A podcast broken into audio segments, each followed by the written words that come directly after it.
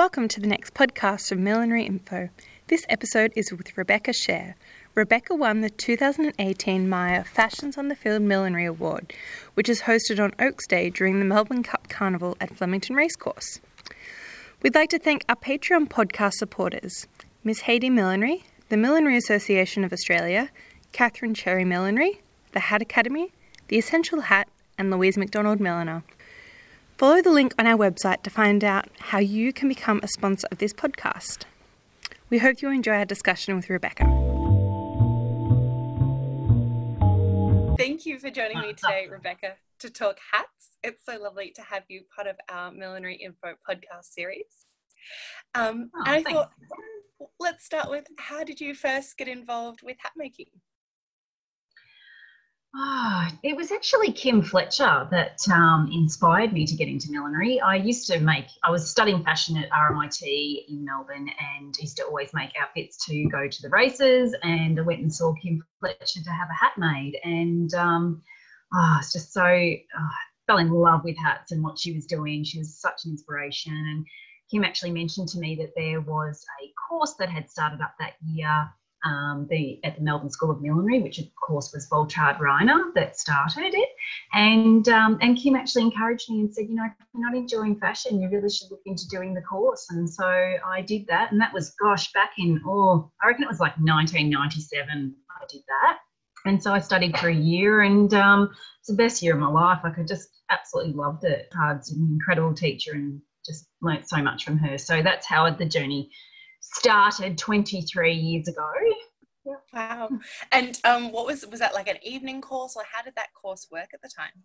Yeah, it was from memory. I think it was two days a week actually, um, and it was in North Melbourne. And I actually worked full time um, at Cotton On Clothing in Melbourne Central, and studied the two days a week. So yeah, no no days off for me. From that course, what did what were you learning in that course? What skills yeah. were you picking up? Yeah, I mean, it was the basics, the techniques, the, the stitches, uh, how to block felt and straw. And um, Sinamay was just coming in then as a new material and um, wasn't as good a quality as it is now, but it was quite expensive too back then. Now, I don't know, various trims, Volt's um, really different with her teaching. Um, she has great techniques and yeah, I don't know, not the traditional sort of silk flower making and, and um, those techniques that I guess I went on to learn from Georgina Conhetty and, you know, from doing classes over the years. But yeah, it was just the basics really of, of how to actually make a hat traditionally. And from there, what did you do with your millinery once you finished the course?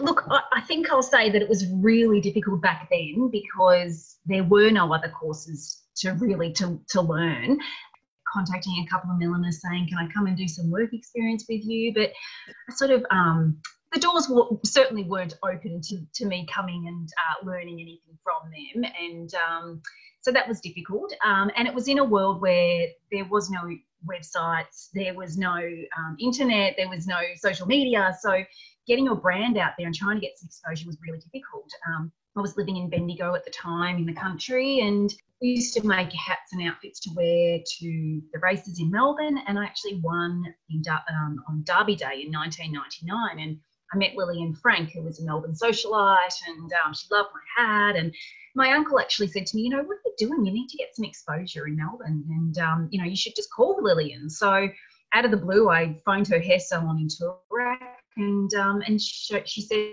this is the days of the fax machines. Fax me some photos of your hats. And I did. And then she um, invited me to come down and show her um, some of my headpieces and hats. And she loved them. And I started designing for her. And she was handing out my card to all her Toorak friends. And I was driving around in my little Hyundai Excel and rocking up at these big mansions and doing alterations and making headwear for um, all these well-to-do Toorak ladies, and then I started making hats for Anne Peacock for those marquees, and it all just kind of started to work from there. And um, so that's how I sort of started out, and then that fed into me designing for John Cavell, who's a fashion designer in, in Toorak. I think one thing led to another. I would say though, back then I always worked full time, and millinery was a hobby because we didn't have the luxury, as I touched on, with social media and, and websites. And I remember I was the first milliner in Australia to have a website, and I won't name who it was, but a milliner said to me, "Oh, why would you do that? You know, you're going to open yourself up to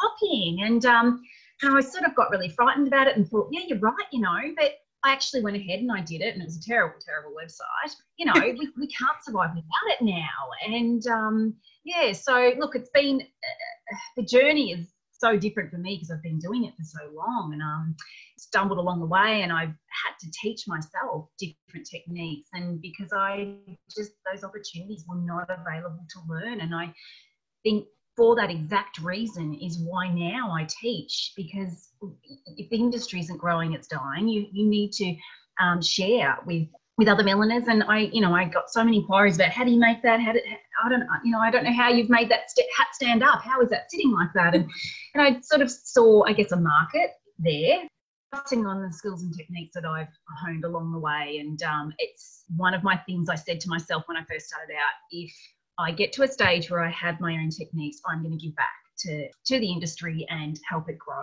and not keep those trade secrets to myself because I just, yeah, I just one of my big frustrations when I started out. When did you start teaching and what was that experience first like? Having decided that when you had, were a student yourself, what was, um, how did you decide this is the time that I want to share this technique that I've got?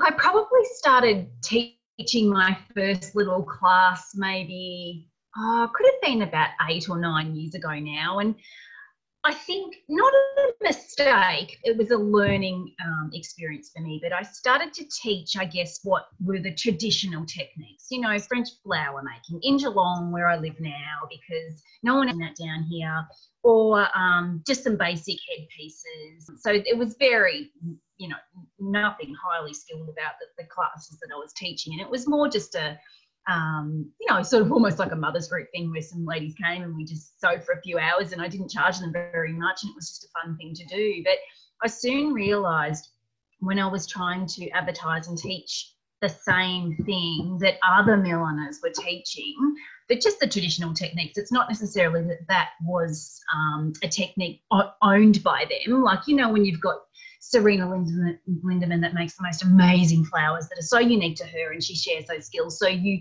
you have to be very careful not to teach what other milliners have come up with in their own techniques. So I'm very protective of my work in that regard as well. Like I would never do that to them. And Louise has incredible skills with her sinamay and um, her Dior brims that she's been teaching. And so when I initially started, I was teaching just the very traditional techniques, but then I soon realized that actually people kind of didn't want that. And along the way, as I honed my skills and came up with different techniques, I realized, and I had so many inquiries coming in, how did you do that? I want to learn that. Are you going to teach that? And so then I specifically just started teaching my own techniques, and that has really worked for me. So initially, it was just little little classes that I was teaching just for a bit of fun, and then um, I got a lot more serious about teaching probably five years ago when I started teaching at um, TAFE and the Melbourne School of Fashion and going into state and the millinery forums and um, Wagga Wagga and, and then now Hat Academy online and it's gotten bigger than Ben Hur now, so it's great.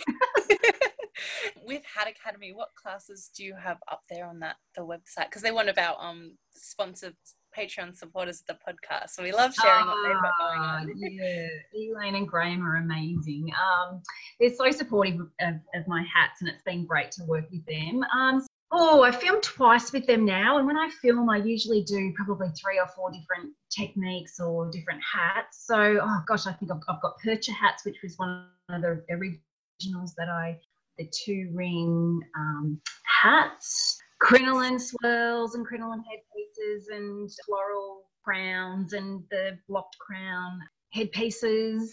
And yeah. with the block crowns, you designed some blocks in, with Hat Blocks Australia. So how did that first start out? Because you make some beautiful blocks in collaboration yeah. with Daryl.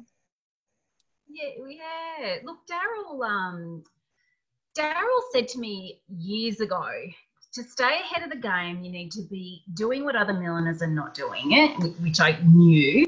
And he said, in, in doing that, you've got to come up with your own block creations and then they're unique to you. And so then I started to do that. And it actually turned out that he was receiving so many inquiries about the shapes that I had designed for myself. And he approached me, and it probably was a year long conversation where he sort of said, You know, I would love to release these blocks because so many people are wanting me and I want them myself. And in the end, we uh, spoke about it and he kind of dangled it.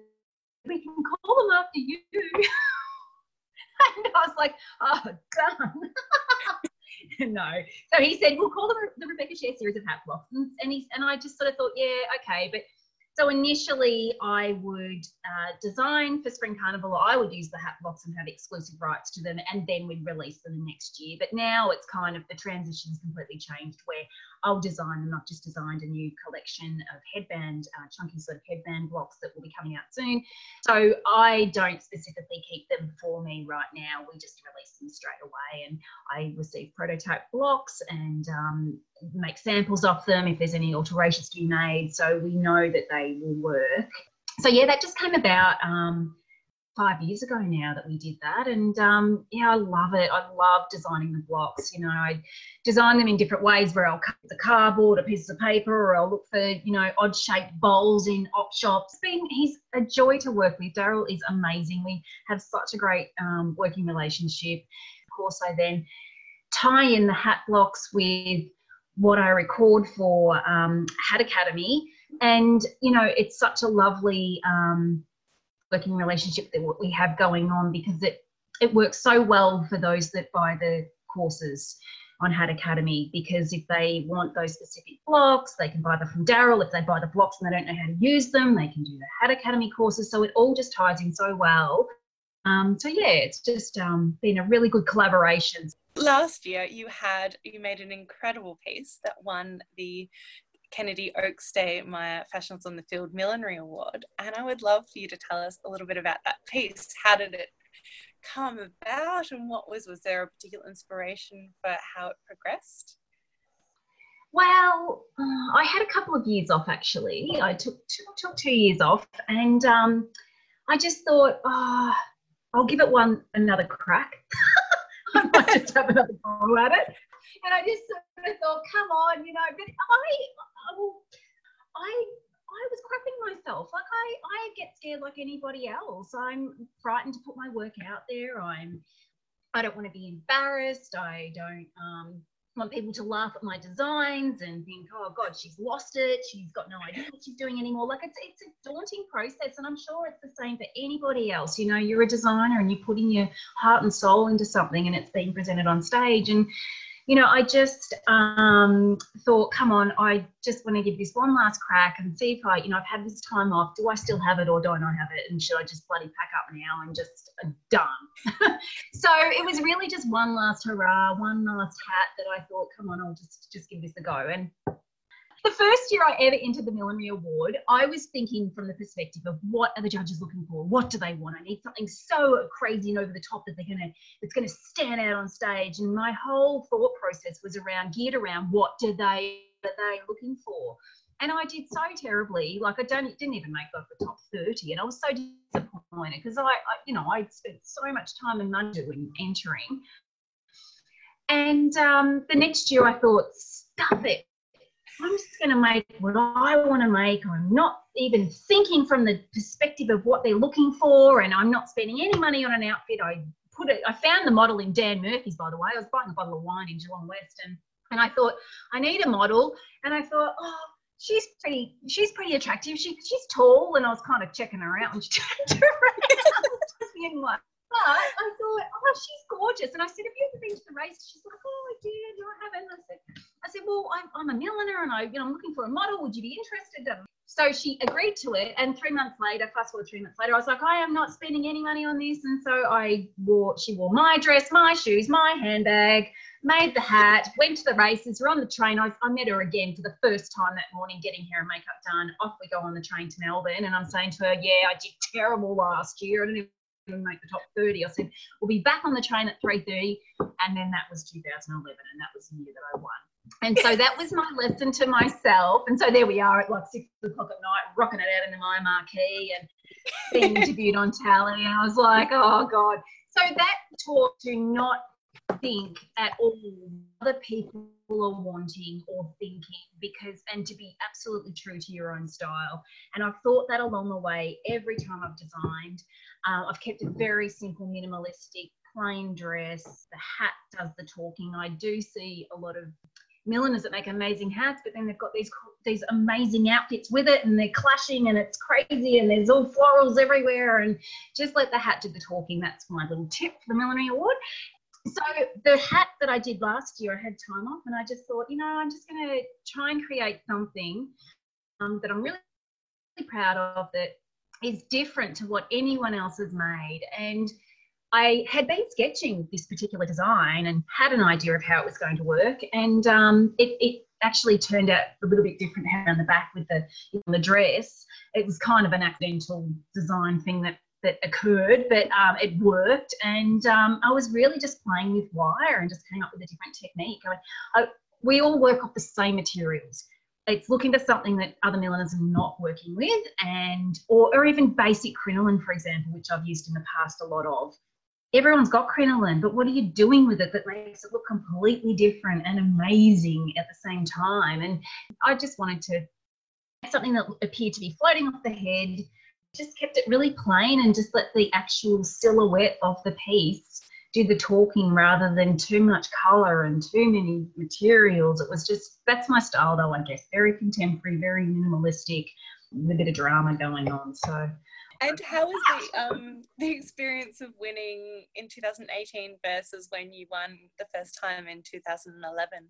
I mean, both just incredible, amazing, like just blown away, couldn't believe it. I think 2011 was more about feeling um, validating my own career and my own talents and believing in myself that actually I do have a talent and not putting every other milliner on a pedestal and I'm always below, it was like, well, actually, no, I, I have got a skill and I can do this and um, stop, you know, start believing in yourself more than you have been. So that was what that was about.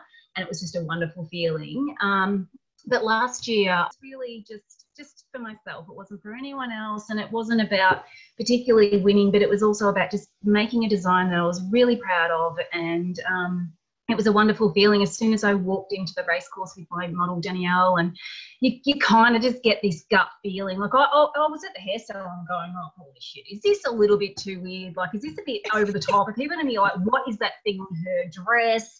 So you, you know, you have your doubts, but then I was like, actually, it kind of looks pretty good. Actually, I'm pretty happy with it, and I thought, well, I'm happy with it, and that's all that matters. But as soon as you arrive at the race course, and then all these people just start taking photos, and you kind of like pretty actually really responding well to this. Um, gee, I've got this in the bag at all, but I was really just proud for myself of what I'd created. You've just created some fantastic, um, you were speaking about your crinoline work, some fantastic pieces for the JLo tour, um, and you went over to the US to see it. How did that amazing project come about? Yeah, well, um, it was probably about eight weeks now, I received an email, uh, just an inquiry through my website, and um, it was from a lady in the US, Callie, and she just explained that um, she just said, "Oh, can you?" I'd like to order eight sparkly visor headpieces for the upcoming JLo. It's my party tour in the US. Um, can can you make them? Um, it was really quite short, and I and I I was with a girlfriend at the time, and I said, "Yes, someone's pulling my leg here. This is this is crap." and um, and I and I, she goes, "Are you going to reply?" And I said, "No, I'm not even replying." I said, "No, no, I'm just not." Like I was just pulling my leg, like as if. And she said, "Come on, give me the number. I'll call her." And I so anyway, I said, "All right, I'll humour her. I'll you know." So I did. I replied, and I just sort of I was quite you know blunt in a way. Hi, um, thanks so much. Yes, I can make them. Can you please let me know, you know, what company you, you're, you're um, contacting me from? And then the email came back within half an hour. My name's Kelly Johnson. I'm uh, JLo's personal stylist. I work with Rob Zangardi, and um, who is her other stylist. And um, we have we love these. They be made in um, like a silver lurex? Within a day, I'd organised a sample uh, with material samples of crinoline, six different um, crinoline samples and sent it over to the US. They received it within four days, and straight away I got an email. Yes, we want um, we want 13 of them. And then oh, this is this is how things go wrong. I had sent these six samples of crinoline, and one of them was the silver lurex that they ended up wanting and using. Kim from House of the Dawn had uh, sent it to me about three years ago, saying just this tiny little square. Do you like this? Can we stock it for you? And uh, I don't even know if I responded or I might have just said, no, I don't think it'll work. So she never ordered it into her shop, but I had this sample piece sitting there. And so I sent it over and they're like, yep, that's the one we want. Of course it's the one they wanted. so I was freaking out and I'm ringing Kim going, have you got this in stock? And she said, no, we never got it because you said you didn't want it. And I'm like, oh my oh. God. So I'm Googling. I said, can you please get it? How are we going to get it? i'm And I said, look, I'm not supposed to tell anyone, but I'm, this is for the JLo tour. Like, and she said, look, leave it with me. That was on the Friday. That afternoon, she's like, yep, I've got it. The only 32 meters in China.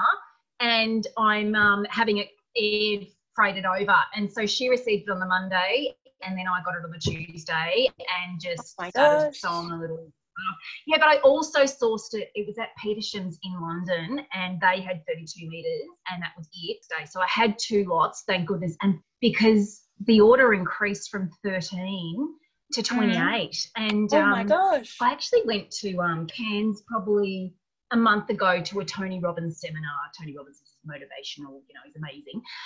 And I'd had it booked since August last year, and I flew to Brisbane on the Saturday. And two days before I flew there to teach, I, they said, oh, we want another eight. And I was like, oh my God, I'm going to Tony Robbins. I'm teaching in Brisbane on the way up a full day to, for 18 students. And when I got up to um, to Cairns, the seminar goes for 15 hours every day, six days in a row. I'm not kidding. You start at 10 a.m. and you finish at 2 in the morning. You hardly get any sleep. And I had to sit in the seminar. I set up a studio in the back row. I had to sew eight sparkly Lurex visors. And then on the Wednesday, the middle of the week, they said, actually, we don't want eight. We want another. We want 13 in total.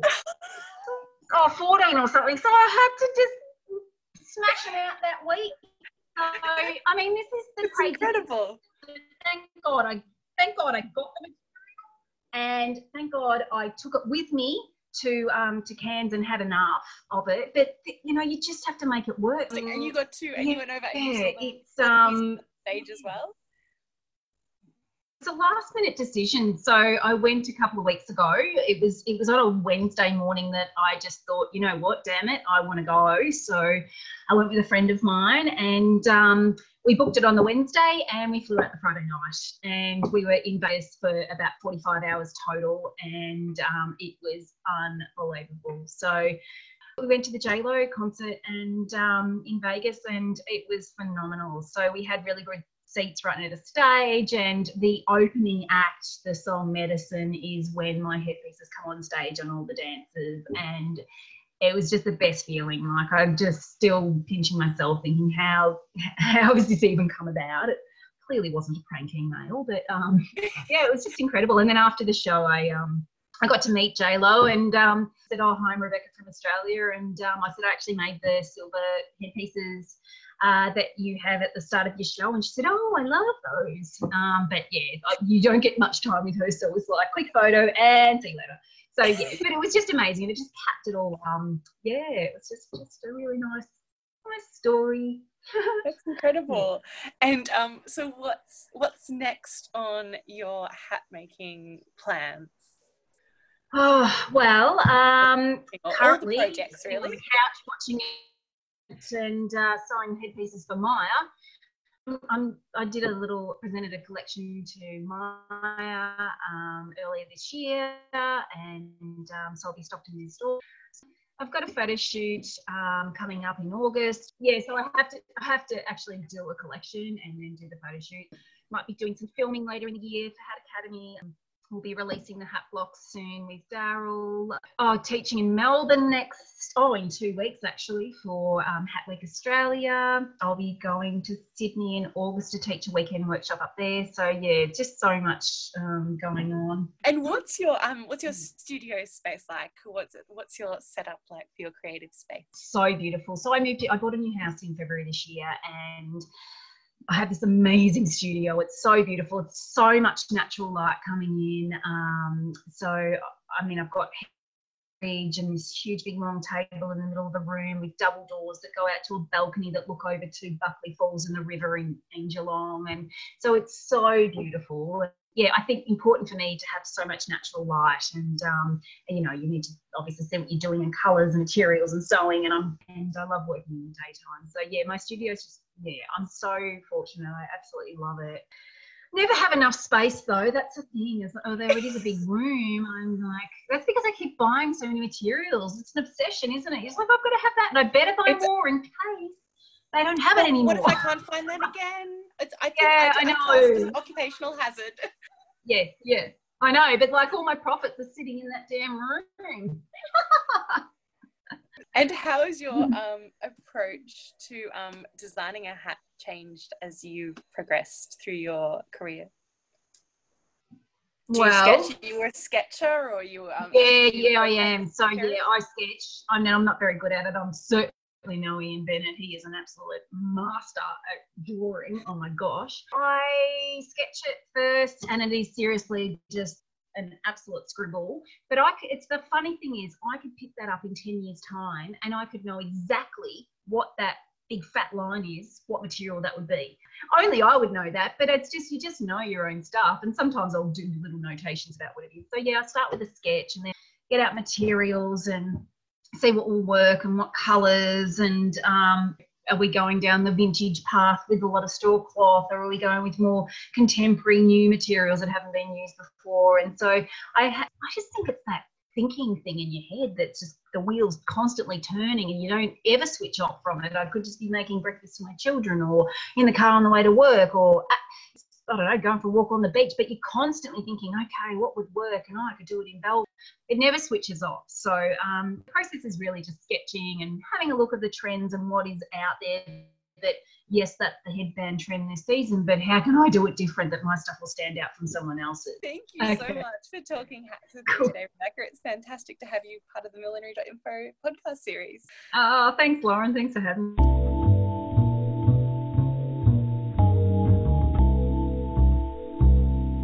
Thank you for listening to this episode of Millinery Info. We'd like to thank our Patreon podcast supporters, Miss Haiti Millinery, the Millinery Association of Australia, Catherine Cherry Millinery, Hat Academy, The Essential Hat, and Louise McDonald Milliner. You and your business can become a Patreon supporter of the Millinery Info podcast. There are two levels to choose from a supporter level or podcast sponsor. The supporter level gives you access to exclusive content on our website. A podcast sponsor is from $15 a month, and with that, you receive a thank you in our monthly podcast, linked to your website in each podcast article, and in our newsletter. You can choose to support us ongoing or for a set period of time. It is a great way to have your business, supplies, or event heard in the ears of milliners across the globe. You can keep up to date with the latest podcasts or look back through the past episodes on our website, or follow along in your favourite podcast app. If you know someone who might be interested in taking a listen, how about sending them a link to your favourite episode? We hope you enjoyed our discussion with Rebecca, and we look forward to bringing you another podcast next month. Happy hatting!